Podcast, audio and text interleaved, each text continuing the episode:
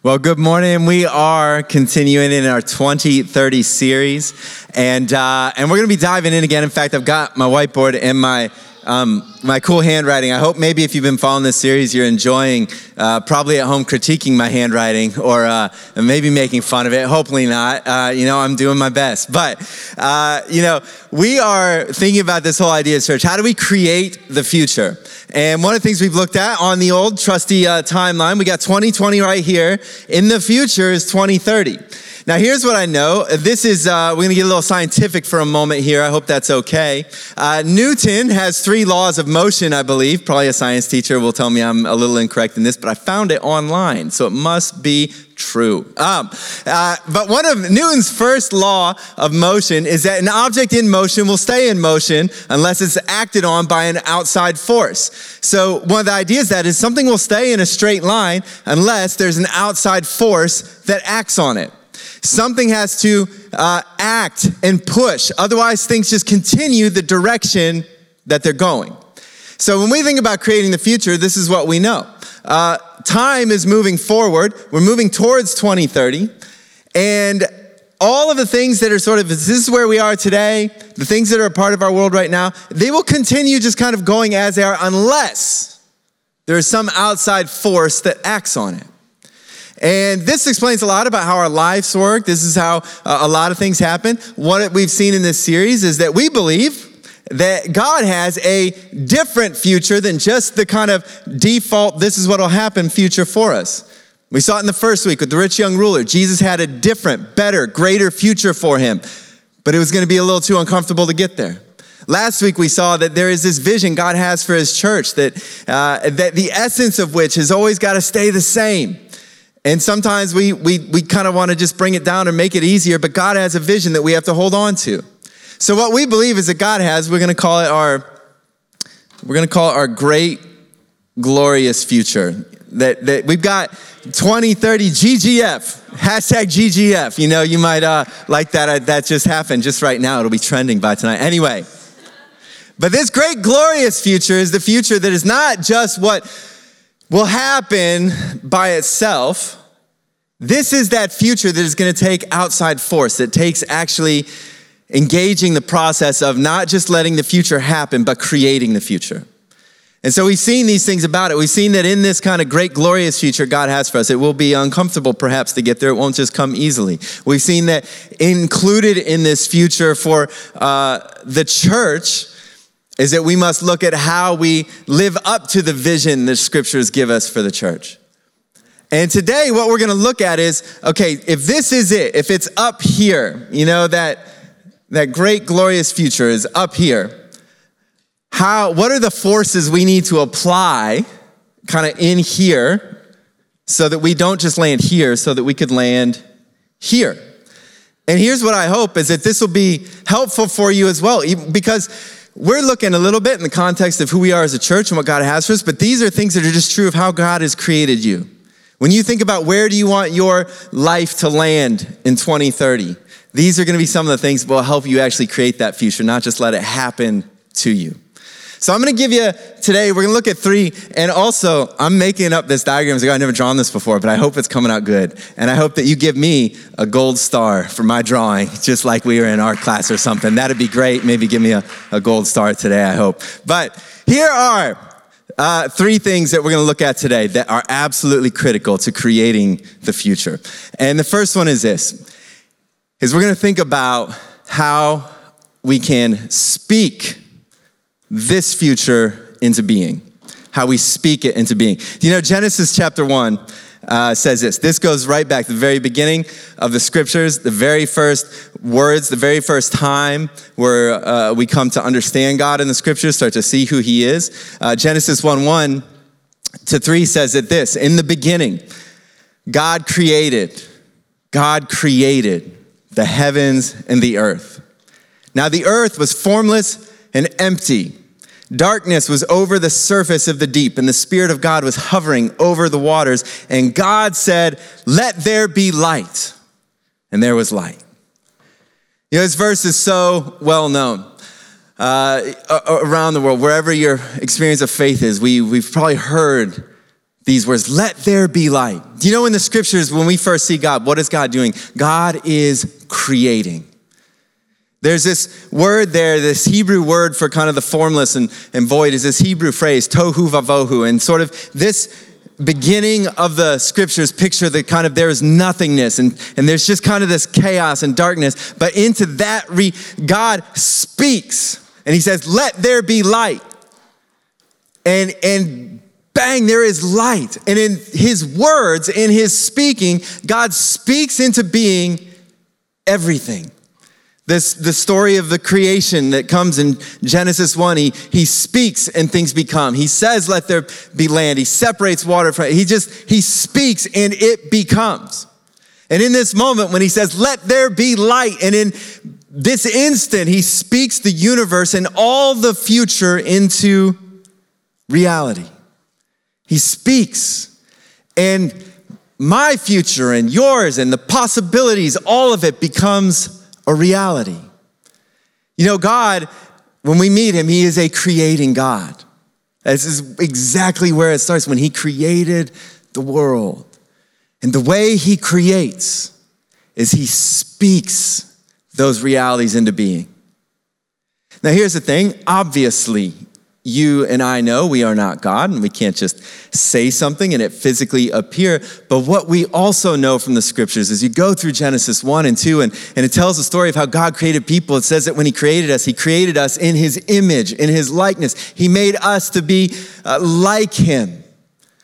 And what I think we sometimes miss is this, is that God has given us and as, as we are created in his image, he's given us tremendous capacity to create futures with our speaking as well.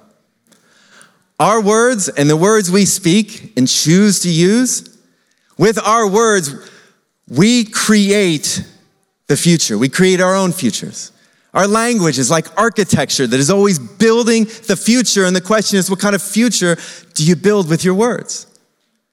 You see, what I want to suggest to you is that life will go this way it will happen in a straight line unless you apply a force to your experience of life. And the first force that we see in the scriptures that we've got to apply if we want to create a different future is this force, this power of the language we use. It's our speaking. So we'll say, we're gonna, we'll do this. We'll make a little arrow. Boom. And the first force is our speaking. What we speak will have tremendous power to determine where we go. There's a, a, great book called Three Laws of Performance, and in it, the authors talk about uh, these two different kinds of, of speaking. The first kind of speaking they talk about, the first kind of language we can use is what's called descriptive language. Now, when we think about life, we can just use descriptive language. Descriptive language does exactly what you might expect. It describes what is happening. We just talk about what is happening. Now, this is maybe the most common kind of language that we have to use. But if you only ever describe what is happening, then you will just stay with what's happening. But they talk about a second kind of language, and it's called generative language. Generative, beginning, creating. You think of even Genesis. Generative language is language that is actually based in the future that helps you through your language to create new future realities. What does it look like in your life? Is your language, if you were to ask yourself this, do you speak more in descriptive ways about your life or do you speak more in generative ways about your life? Because when you speak of just describing, and describing, if it has a dark side, the dark side of describing is probably just complaining. Have you ever noticed how easy it is to complain? To complain about something. To use language that describes perfectly how bad or less than adequate something is. That is easy. And that is why things continue in the pathway they are. Because if all we ever do is describe, if all we ever do is complain, we never open up a new future possibility. But what we see God do, He speaks possibilities. You know, when Jesus, we see Jesus do this. Jesus meets Simon, son of Jonah, and he's getting to know him. He's called him Simon is following him and learning from him. Simon's kind of known for being, you know, kind of two steps forward, one step back kind of guy. Sometimes he says the wrong thing, does the wrong thing, but he's always kind of going forward. And Jesus looks at him at one point and says, You know what, Simon, son of Jonah, you are going to be Peter. You are going to be a rock. You are going to be rock solid. Now, the guys around Simon, son of Jonah, at that time might have thought, this dude, a rock, like he is, he is back, he is forward. Sure, he's one step onto the water, but a moment later, he's fallen in it. Like this guy is, I don't know, like he's got potential, but a rock, Jesus, when Jesus says, You will be called Peter, you will be called a rock, he's speaking a new future into being. He's creating a different possibility. He's going, Simon, your life was always on this trajectory. That's where it was. But I'm telling you, I see a different future. And as I call you a new name, I'm speaking that future and that reality into being.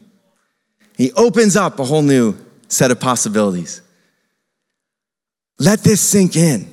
Our words, the words we use, our speaking, it, it in the scriptures it says that we hold with our tongue the keys of life and death. What we speak has tremendous influence on the realities we either create or just keep on kind of describing our way into. What would it look like in your life to begin to speak new realities into being? Now, here's the thing, as I said, uh, you know, uh, we are not God, so we don't just kind of speak and something exactly happens, but yet we realize this principle is at play in us. But there's another principle that we've got to layer on top of this. We're going to look, first of all, if we're going to kind of move this direction, we have to speak the future into being. What is the way we speak and think about 2030 and what's going to go on there? But I want to give you a second force that we have to actually apply if we want to create a genuinely new and different future. And we're going to call this force love. I want you to wrap your mind around this for one moment that we actually have to love the future into being. And here's what I mean by that Ephesians chapter 5 gives us this great picture. And it's a picture of husbands and wives. So it's a picture of human relationships and how they operate and function. And then it's also a picture of how the relationship between Jesus and his church functions. And so, Paul, the writer, inspired by the Holy Spirit, is trying to help us understand a really important principle for how relationships work. And he says this in Ephesians chapter 5, verse 25, he says, Husbands, love your wives, just as Christ loved the church. And he gave himself up for her, the church. Jesus did this to make her holy, cleansing her by the washing with water through the word, and to present him her to present her the church to himself as a radiant church, a radiant church, without stain or wrinkle or any other blemish, but holy and blameless.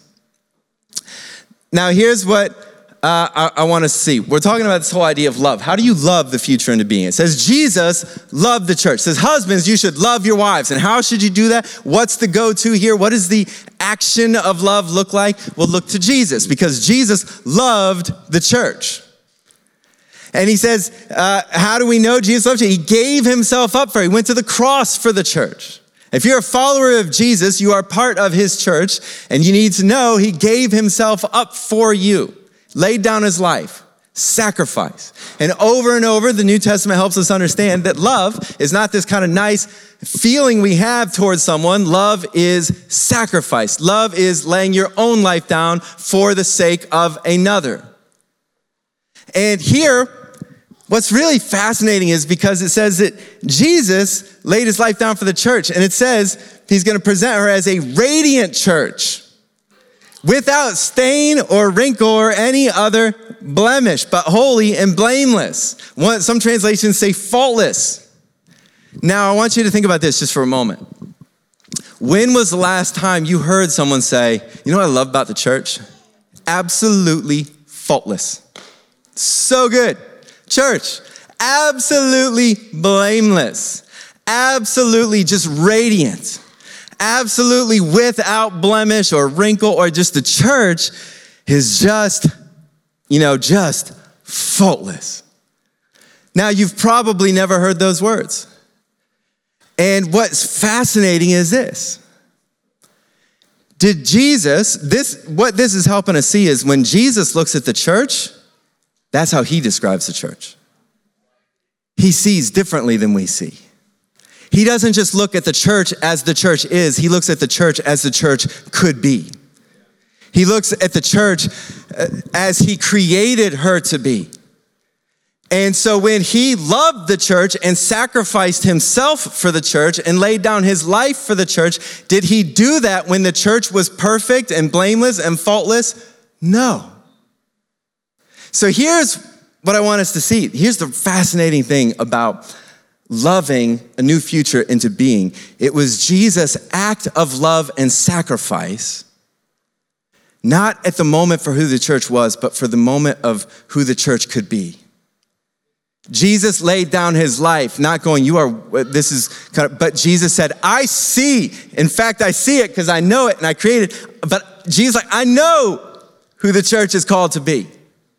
And so, though she is not yet radiant and blameless and stainless and faultless, I choose now to lay down my life for her. He loves the church into being who the church is called to be. Now, why this is so powerful because this will change your relationships as well. Because what we're seeing here in Ephesians 5 is Paul saying, this is how this is how to love each other. This is how to love people.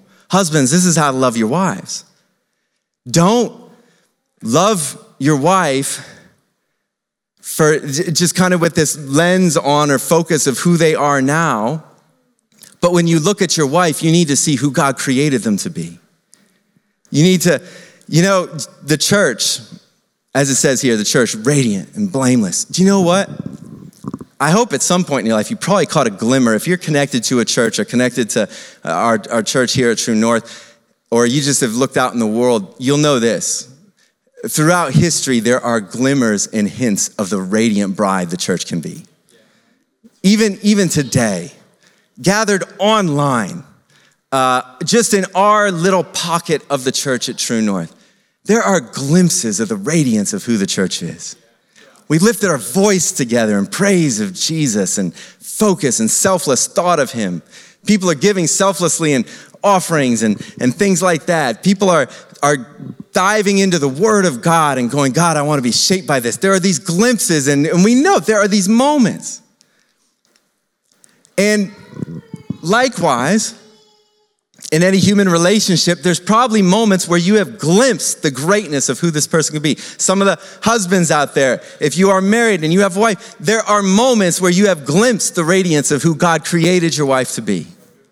And we all have a choice where we love the person close to us. Maybe it's a, in this case that will we love our wife because of who we know God has created them to be, or we choose to focus on the faults and, and, the, and, the, and the blemishes and the not quite yet, not there yet.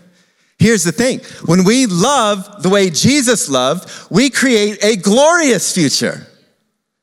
But when we love the way humanly we selfishly want to operate, which is, you know what? Um, there's a lot, I see a lot of faults in the church, and the church isn't that great. And to be honest, the church isn't worth my time, my love, my sacrifice. You, in, you instead just allow this future to become a reality.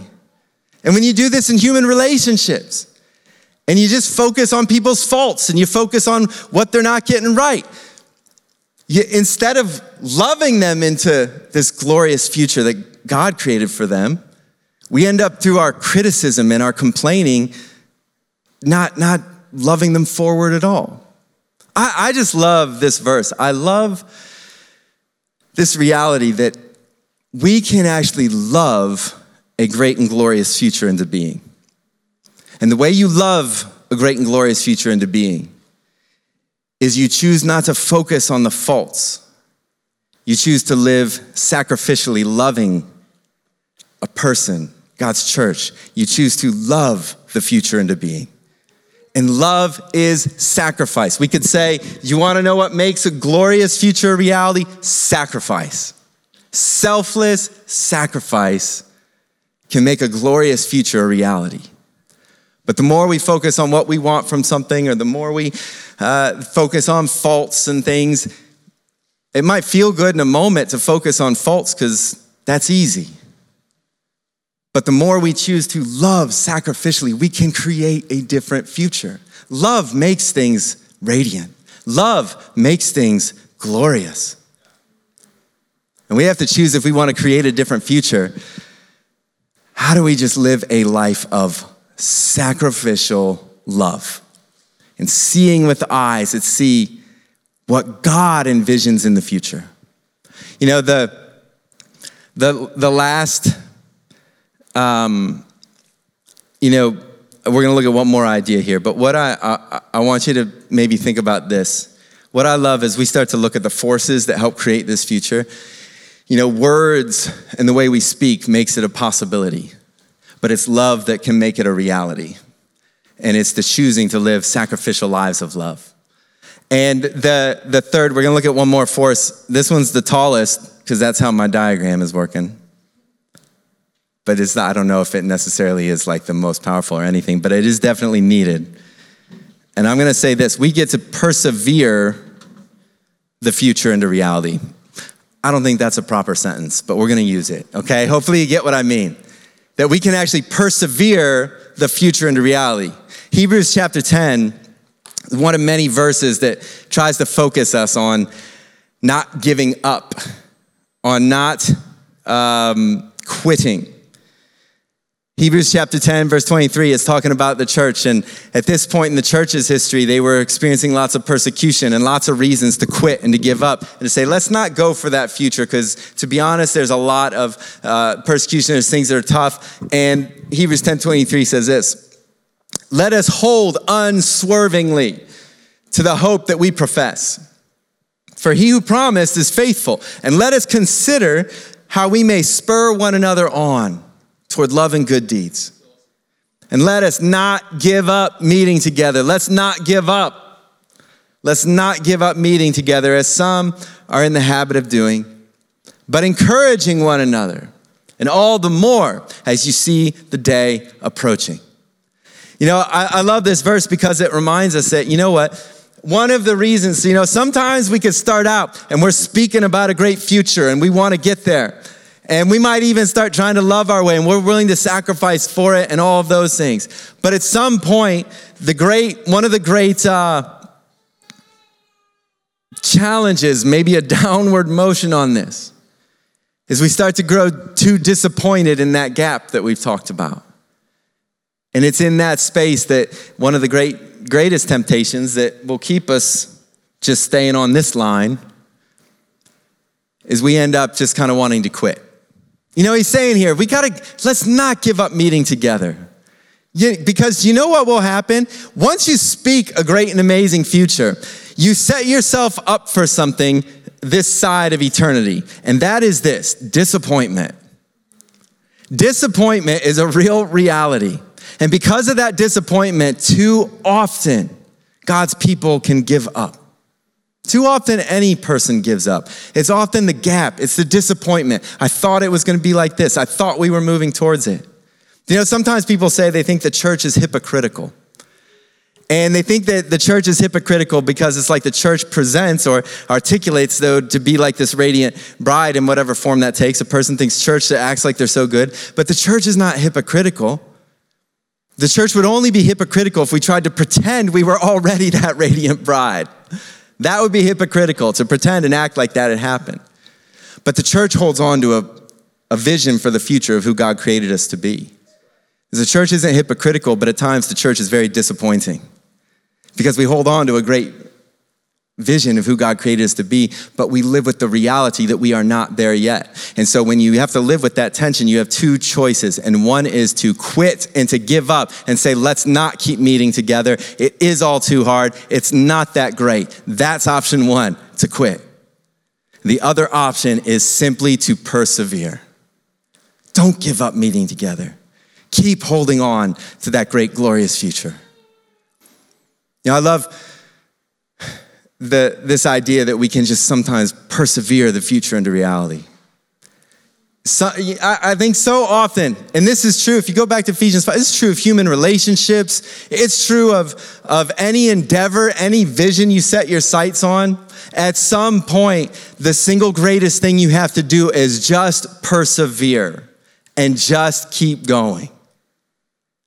Because once you let go of that, it's just boom, right back down to the way things have always been. Here's what I really believe God has a great and glorious future. He has a great and glorious future for you, for me, for His church. And He invites us into the process of creating that future. And that process starts with the words we begin to speak. And that process is all about being willing to loving that future into being.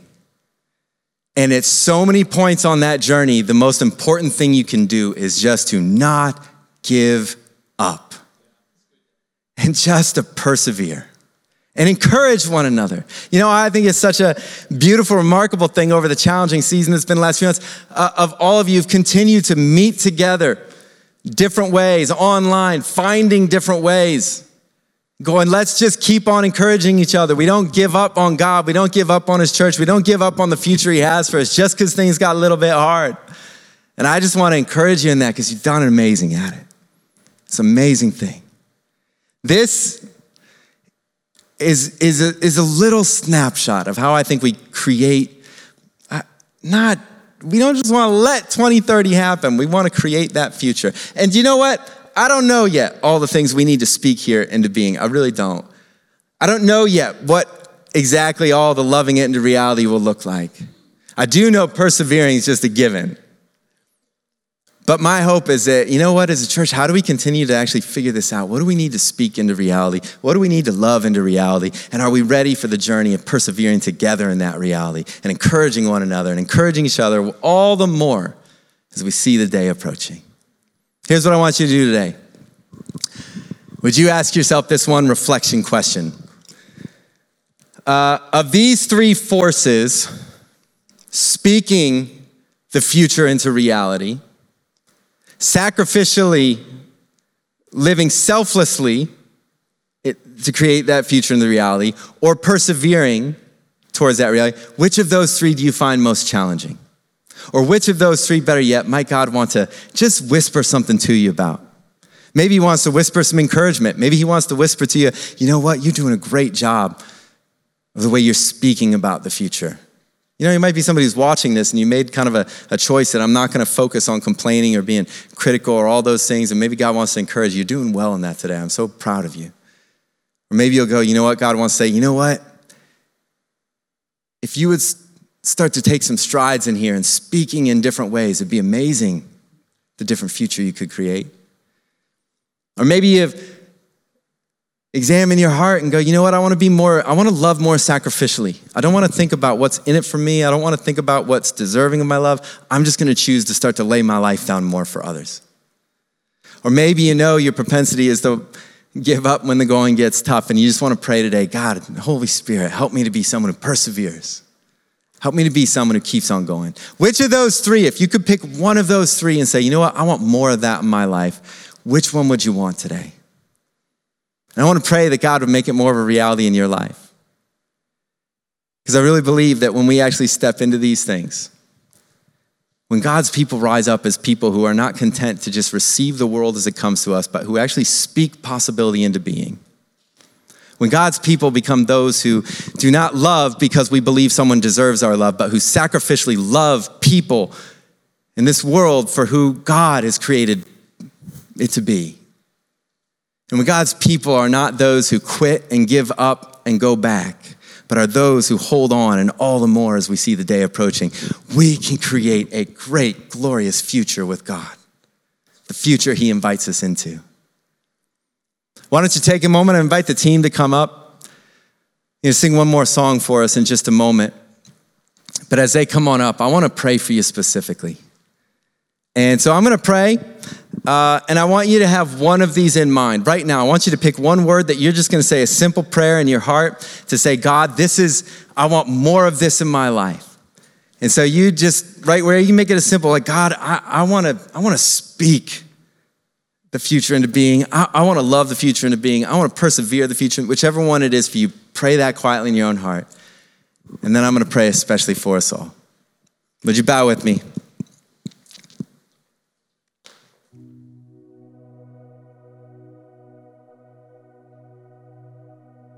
Creator God, the one who spoke the universe into existence. God, today I pray that every person listening, as they connect with you, would step just a little bit more into who you've created them to be. Someone made in your image. Someone whom you have called here in your in your good world, who you have called them to be a part of creating the future as you see it. And so, God, I want to pray right now for every person who said to you today, I want to speak differently. God, I want to pray you'd release something into their heart, something of your Holy Spirit that would enable them to see possibility, to see beyond what currently is. And that God, your Holy Spirit would begin to reshape the way they think and speak so that they would not be bound by what has been, but could be a part of creating what you imagine to be. God, I pray for those who today say, God, I want to love the future into being. I pray that you would enable them through the power of your Holy Spirit to live a life of sacrificial love. That, Lord, you'd, you'd be able to show them, as you so often show me, when they're falling into the trap of self centeredness, that they might live a selfless kind of love. And God, I pray for those who are asking you today for more strength to persevere, to not quit, to not give up. I pray that through your Holy Spirit, you would strengthen resolve and you would give encouragement. You bring people around them who'd encourage them. But God, I pray that your people would always be of those who don't give up and turn back, but who go forward, never giving up on who you've called us to be in this world. And so, God, I pray that even today, your Holy Spirit would be making greater and greater futures possible for every one of your people and for your church in this world in Jesus' name. Amen.